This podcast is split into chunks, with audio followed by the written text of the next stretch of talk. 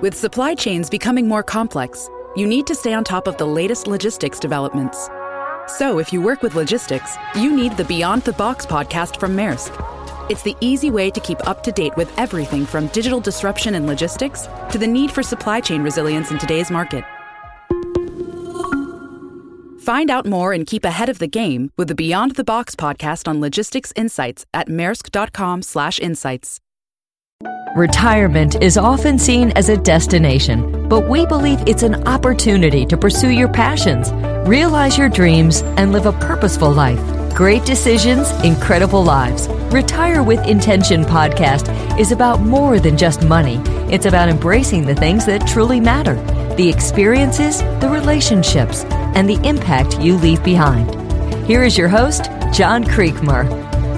Well, everybody, John here, and uh, I want to welcome you again to this week's show. So, great decisions, incredible lives, uh, retire with intention. And man, today I am so pumped. Uh, have Kristian Mtetwa with me, and uh, Chris is coming to us today, actually from the West Coast, out in Los Angeles, and uh, been so excited to get to know him and also his background and hear about his philosophies about helping people make great decisions so they can accomplish some incredible things in their lives, hit some huge goals, um, not only the financial side, but the personal side, and then how to live that out as far as living your definition of an incredible life. So super excited to walk through that today. So Kristian, thank you so much for being on the show. Yeah, thank you, John. Appreciate you having me on. Yeah, actually, hey, well, when we get started here, can you give a background as far as uh, just kind of your journey, where you're from, and and uh, where do you work at now, where do you live at now, and all that kind of stuff? Yeah, absolutely. So I was born in a small country in Africa called Zimbabwe. Most people can't point to it on a map, but we border South Africa on the northern border. Uh, moved to Nashville, Tennessee as a baby. That's why I don't have the accent, but since then I've been a little bit of a nomad. Went from Nashville to the University of Arizona, started professionally in Arizona, lived in Atlanta for a little while, and now based out of LA. But being so close to LAX, it's not hard to get across the country pretty quickly. Ah, for sure, for sure. So, man, you've been working in the financial services industry for a little while, and uh, it seems like a long while when I start looking over your resume and everything. Hey, could you walk us through, just from your perspective, what inspires you to pursue a career in finance? Yeah, that's a great question. So I'm actually the youngest of four. My oldest brother at one point lived in Manhattan in New York and his career actually started in architecture, but he eventually then transitioned to business. And I got to see what the lifestyle of a business owner looked like. Um, and especially in the height of the 2008 financial crisis, that was where, you know, the sky was falling and, you know, you didn't really know what you were looking at. So to me, uh, someone like that who got to travel was in control of his time and of his resources. I didn't know what it meant then, but as I started to consider careers, it meant a lot to me. And as I, was, as I was looking, financial planning and being an advisor was one of the only careers where I felt like, one, I could have a tremendous impact, but I'd still have that entrepreneurial control, if you will, in building a career and a practice, but also, you know, working with people I cared about. Yeah. Has anything surprised you from your uh, from your time in the career? Yeah, one hundred percent. I uh, I thought I'd have to be the mathematician of all mathematicians, and although I was great at it in school, uh, I learned how integral being soft and personable and relatable, candidly, is in such a career like this. And I think it's it's a surprise that hits you early, but it's one that I'm I'm glad I recognized, and thankfully, I think I've gotten pretty good at. Oh man, that is so true. And you know, we hear stories every single week from folks to watch the show and, and follow us on so many different channels that talk about the importance of being able to talk with a trusted advisor who listens more than they talk, who has great ears to listen, and but then who also actually empathizes as far as with them on the journey they're on. So, man, that speaks so well uh, as far as what you've learned and uh, and really how you work with clients. And Kristian, I was walking away thinking, man, you are a nationally recognized financial advisor. And so, what do you believe sets your firm apart from the other people that work in this space? Yeah, that's a great question. And I, I, give most of that credit and the recognition to my firm and to those that have shown mentorship towards me. I can't say that I have enough behind me to take all the credit for it. But in short, I think the industry for a while has been going down a path where it's been in, in need of some innovation. And uh, we're part of what I would consider a revolution in, in, the industry that recognizes that young people can be a solution to a long-term challenge and that people want advice, right? Doesn't matter what type of technology exists or is going to continue to be innovated. People want a relationship with, like you said, a trusted advisor. But then two is we're actually willing to invest in those young people and that talent. And I'm a product of that investment. And uh, I'm fortunate to be in a seat now where I get to do some of that investing in young people as well, all the while recognizing the gaps uh, that the industry is typically presented in terms of uh, women and in some cases minorities, but also young people that are coming into wealth are all things that I've focused on within my practice. And I'm thankful to have my firm support as well. You're, you're so right. I I've been working in this industry since 1991, so it's a, a little while. And uh, I think I've gotten a lot of gray hair from working in this space. And uh, maybe it's because I've aged. I have three boys that uh, when they're all teenagers at the same time, I learned a lot and grew up a lot. Mm. But it really in this industry, the financial services industry, um, you know, there was a lot of spots that were missing. Uh, there were a lot of folks that truly were underserved within this industry space and did a tremendous disservice. And yet 49 Financials did a phenomenal job of really recruiting, training, and then also having a unique message and process that resonates with so many people doing it so well, uh, just as far as organizationally. And I was thinking about the process you all have and uh, what you've walked through, Kristian, as far as discovery, then diagnosis, and then recommendations. That's and right. that's really designed to get to the heart of what's important to people and then helping them make some wise decisions. I want to throw you on the spot real fast. Can you think of a success story where that process made a difference in somebody's life? Yeah, uh, it's funny you asked that. I'm actually going through something in this very moment where it's somewhat heavy, but it's one of the more, uh, it's one of the circumstances of which I'm most proud of. I had a client that I reached out to that had actually worked at my high school. I was fortunate to go to a small private high school in Nashville, Tennessee.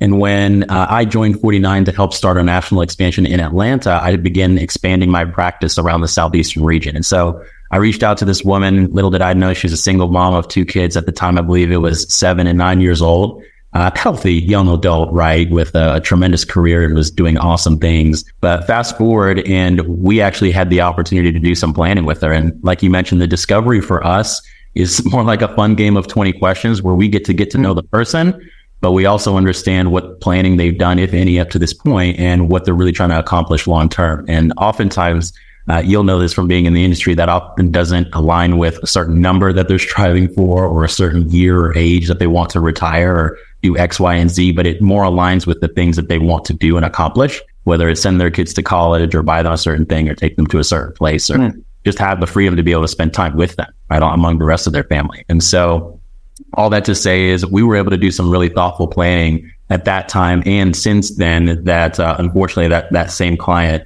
ended up contracting a terminal illness, but as part of the holistic planning that we were able to do, sure, we managed investments and things of that nature, but uh, the planning we ended up doing expanded into estate planning uh, and doing some really cool things for their family to the degree where now, uh, as being the advisor to the trustee that now takes care of, of all of that, I'm pretty confident that their family won't really have to worry about any of the financial stresses that come uh, or that typically come from circumstances like this, especially for you know a single mom with two young kids. Yeah, for sure. That discovery phase is so critical, right? I mean, you have to understand really those core values an individual has and the things that are most important to them. And oftentimes folks start a financial conversation with a dollar amount. And the reality is, man, their life is so much more than a dollar amount. You used the phrase holistic planning. And I know that's a phrase a lot of times we hear uh, within different industries we work in. Um, but from your perspective, what really is a good definition of holistic planning? Yeah, it's a great question. It's a subjective one, and I'll give you my subjective answer. But I, I think, in short, it's being able to take a high level overview to bring together all of the disciplines of financial planning. You know, most people think financial planning only relates to one aspect of a financial plan, largely the biggest in most cases, which is retirement planning and the investments that coincide with that. But there are consequences to every financial decision that you make from your tax implications to what happens to your kids if something does happen to you. If you don't have kids, what are the causes and people that you care about that you want to take care of?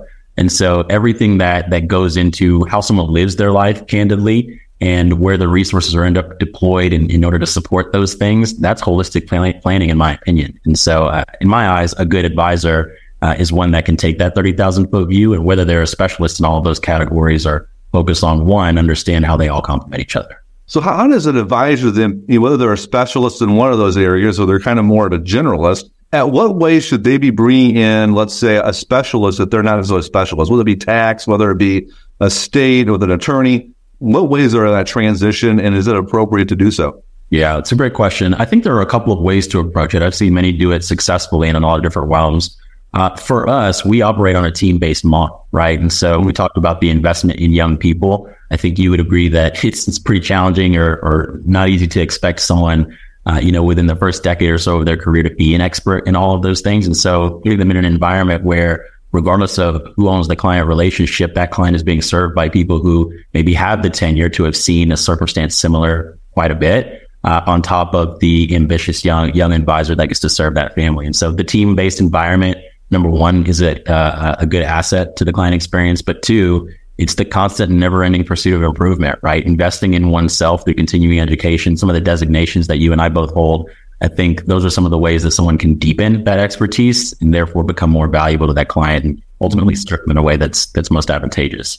Yeah, for sure. I think really it's a matter of recognizing each individual's role and the role that advisor is to really have that relational empathy where they're able to understand and Kristian, it sounds like, and from what I've read, it sounds like how I know you, it sounds like that's what you, man, you specialize in that, do so well at that. Um, but then to be able to say, okay, maybe there's some areas that the client can really benefit from having wise counsel from a specialized individual and having the humility to say, you know, it makes sense for you to bring in this individual so we have that specialized area. Walk through with me how challenging is as an advisor to kind of look at that holistic plan and to put together a comprehensive plan that looks at all those areas.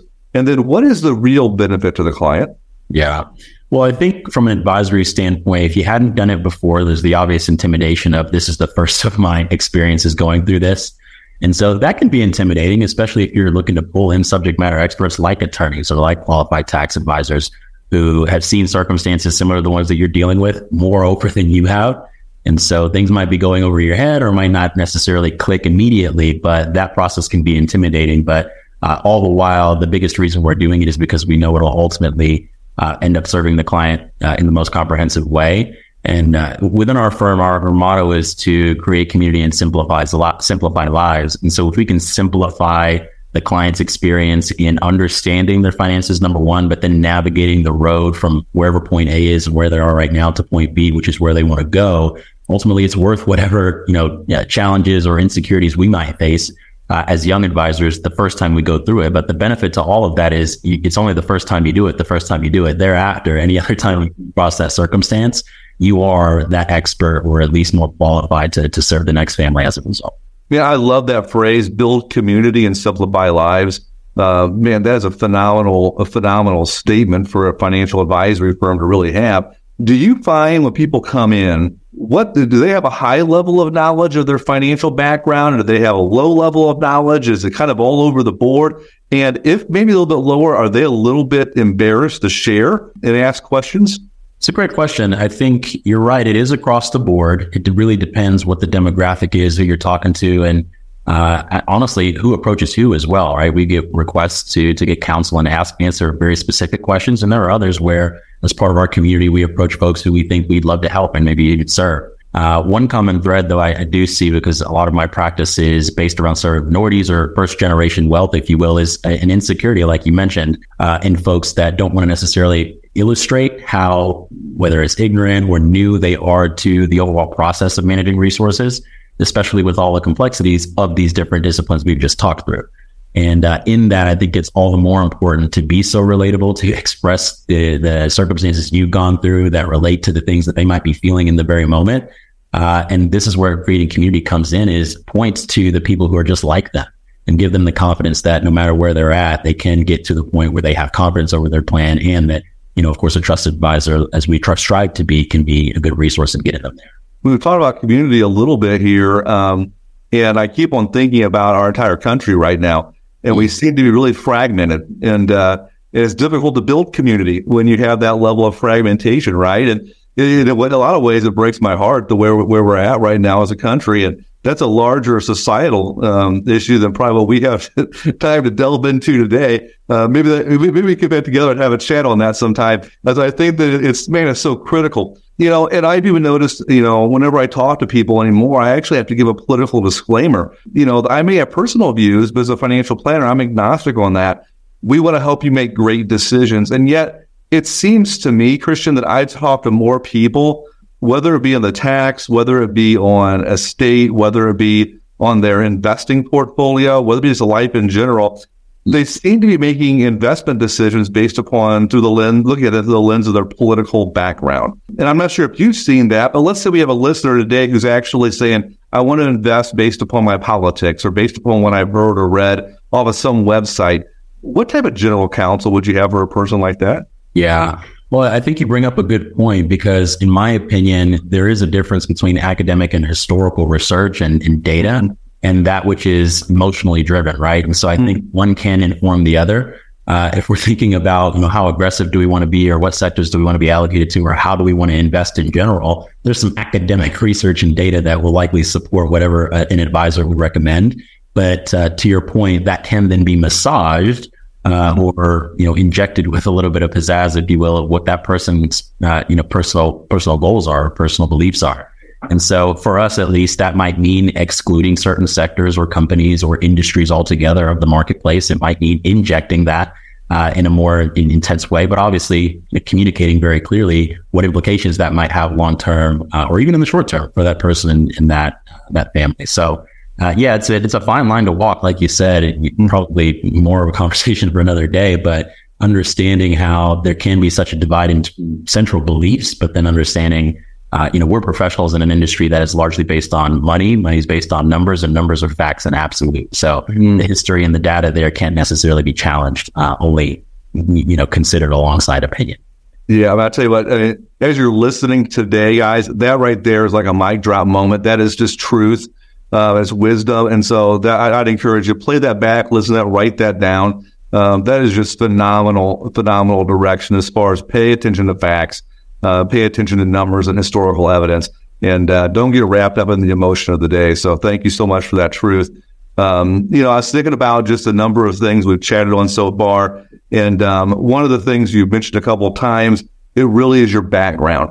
And, um, you know, you're a co-founding of, of a black-owned family office that showcases your commitment to empowering minorities in a lot of ways underserved, you know, an underserved group. And can you walk me through how you see this initiative influencing and promoting diversity within the financial industry? Yeah, that's uh, well. I'm glad you asked about it. It's one of the things I'm most passionate about. I think it's really two, maybe threefold. The first of which is just like me. I don't think there are enough minorities and young people that think they can succeed in this industry. Mm-hmm. And so it, I take it upon myself, but not entirely. I know I can't do it by myself, but it's certainly important for me to succeed at the highest levels. And candidly, the family office space is not one that many are familiar with, and it's not one that I think is broadly broadly advertised or even talked about or even widely understood by folks that might even qualify to be in one. But if a minority like myself can be a part of something like that and even own it, then I think that shows, you know, the heights that we can really achieve, not just as a black person or as an immigrant, but as a young person. And I think the same can extend to women and things of that nature. So I think that's important for the future of our industry in general. But for the end consumer who we're really doing this for, I've noticed a complete disparity amongst ultra affluent minorities in that they often are first generation wealth and they're stepping into a realm that is immensely populated with folks that don't look like them and who have experiences that don't necessarily align and that's across every sub demographic, right? Uh, black folks, Latinx, Asians, uh, immigrants, women, the like, blended families, you name it. And uh, across that board, I think the re- the relatability that I've mentioned so many times is absolutely critical. But then the ability to take what are complicated and sophisticated strategies and points and communicate that in a way that people understand, right? Or can at least begin to understand. But couple that with the relatability and the fact that you're continuing to surround them with people who understand where they're at, but also where they're headed and the things that they mm-hmm. want to accomplish for themselves, and their communities, and their families.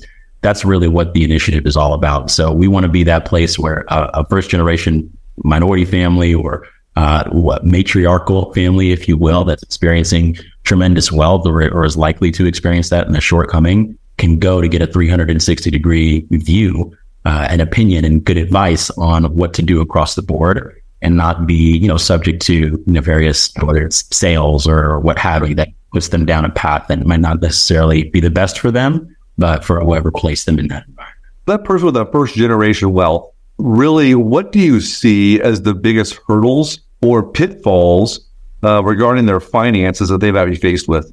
Yeah. Well, it's interesting. I'm not even sure if they're pitfalls. They're just different considerations altogether. If we're talking about minorities, number one is they often don't have someone to the left and the right that they can look at. So not only are they first generation wealth, they're the first among their peers that are experiencing this. And so that can even be hard to hide sometimes, whether they want to or not. Uh, two would be there are more people depending on those resources. And so, especially for a minority family, maybe even immigrants, for those that come upon extreme wealth, there's the, the survivor guilt, if you will, that says, Hey, I want to go and take care of everybody now. And by all means, you should, you know, take care of the people who helped you get to where you are. But let's understand which direction the ladder is, is meant to climb. Uh, and then let's make sure that we give everyone else the opportunity to climb it, not necessarily, you know, just put them on an elevator and, and avoid that climb altogether. And so, uh, making sure that we take care of the people that are, that were there and that are still there and that are going to be there forever while also not diminishing the value of what you've built is extremely important. And the last of which is just creating community, right? People think that they're all alone because the majority of folks that uh, are of those means or have experienced that are, are generational wealth families uh, they tend not to look like them or have the same experiences. So creating a community where our first generation wealth and folks that are in that circumstance can be around each other, whether through events or just through, you know, us even as a relationship. Right. Valuable. One of the things I like to spend a little time on and make sure that we really hit it hard is I think you have a, a, a, an event called the Summit uh, or a summit that is coming up. Can mm-hmm. you walk us through what the summit is? Um, and also, what impact do you hope it'll have on the financial industry and, um, and lives of various people? Yeah, you've done good reading because uh, not a lot of people know about this this forthcoming summit. But in short, we're planning and organizing something that will serve as a, a, community or a central gathering point for minorities of first generation wealth. And we want it to be centered around ultra affluent minorities. There's no shortage of financial literacy events and, co- and conferences and things like that that many people could go to. But the challenge is when an ultra affluent minority attends one of those, they're often viewed as the person that is there to do the teaching, right? When they themselves yep. might have questions or challenges that they're sure. facing, whether on the estate level or maybe on how to manage their resources or, you know, some of the things we've talked about, like philanthropy or how to take care of their loved ones and things like that. And so might even create this imposter or this superiority complex or, you know, unimposed superiority complex where the ultra affluent minorities actually don't get a lot of value from that because everybody is there to learn from them. So we want to create an environment where they can go and learn amongst their peers and industry experts, uh, folks with incredible pedigrees across every industry that you can imagine from private equity, venture capital, of course, investment management, the legal space, tax space, and even government and policy, the media. The list goes on and on. We want to put some of the best and brightest in that room and have it solely focused on empowering those people there uh, so that they can then in turn use their resources, whether tangible or intangible, to, to, you know invest in their communities and of course in their families. So that's something that's still in the works. It's a multi-month process that we're knee deep in right now, but I'm glad you brought it out because I think that could be a catalyst for a lot of different demographics and communities across the country to you know come together and really start to make the the wealth that we're seeing across our communities really mean something.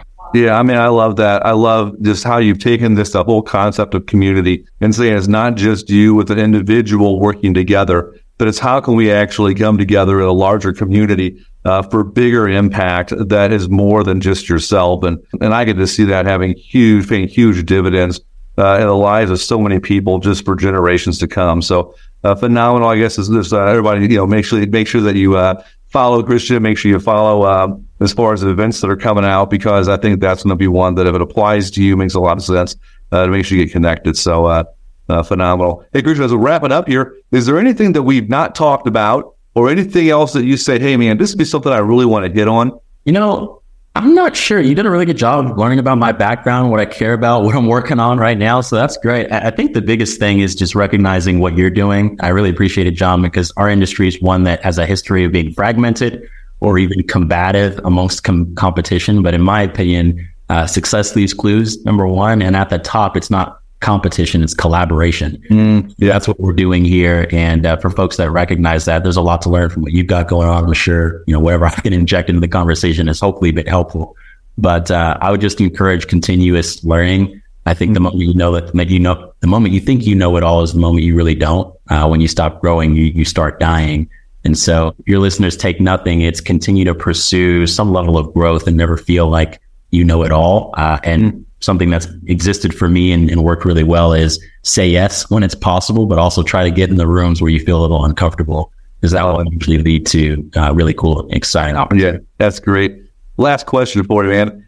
If you could spend 15 minutes on a park bench overlooking a pond and talking to somebody that's either currently living or that's previously lived on the earth, who would it be and why? That's tough one, man. There's a lot of that question's asked a lot, and I think my answer changes every time somebody asks. Doesn't it? I'm the same way. Yeah, but I think you know, just because I'm sitting in Los Angeles right now, and this is going to hurt being a Boston Celtics fan, but Kobe Bryant, I think, had a tremendous mentality, uh, a phenomenal transition. I don't think I've ever seen anybody transition from such a, a high level of performance in athletic endeavors to yeah. the business sector.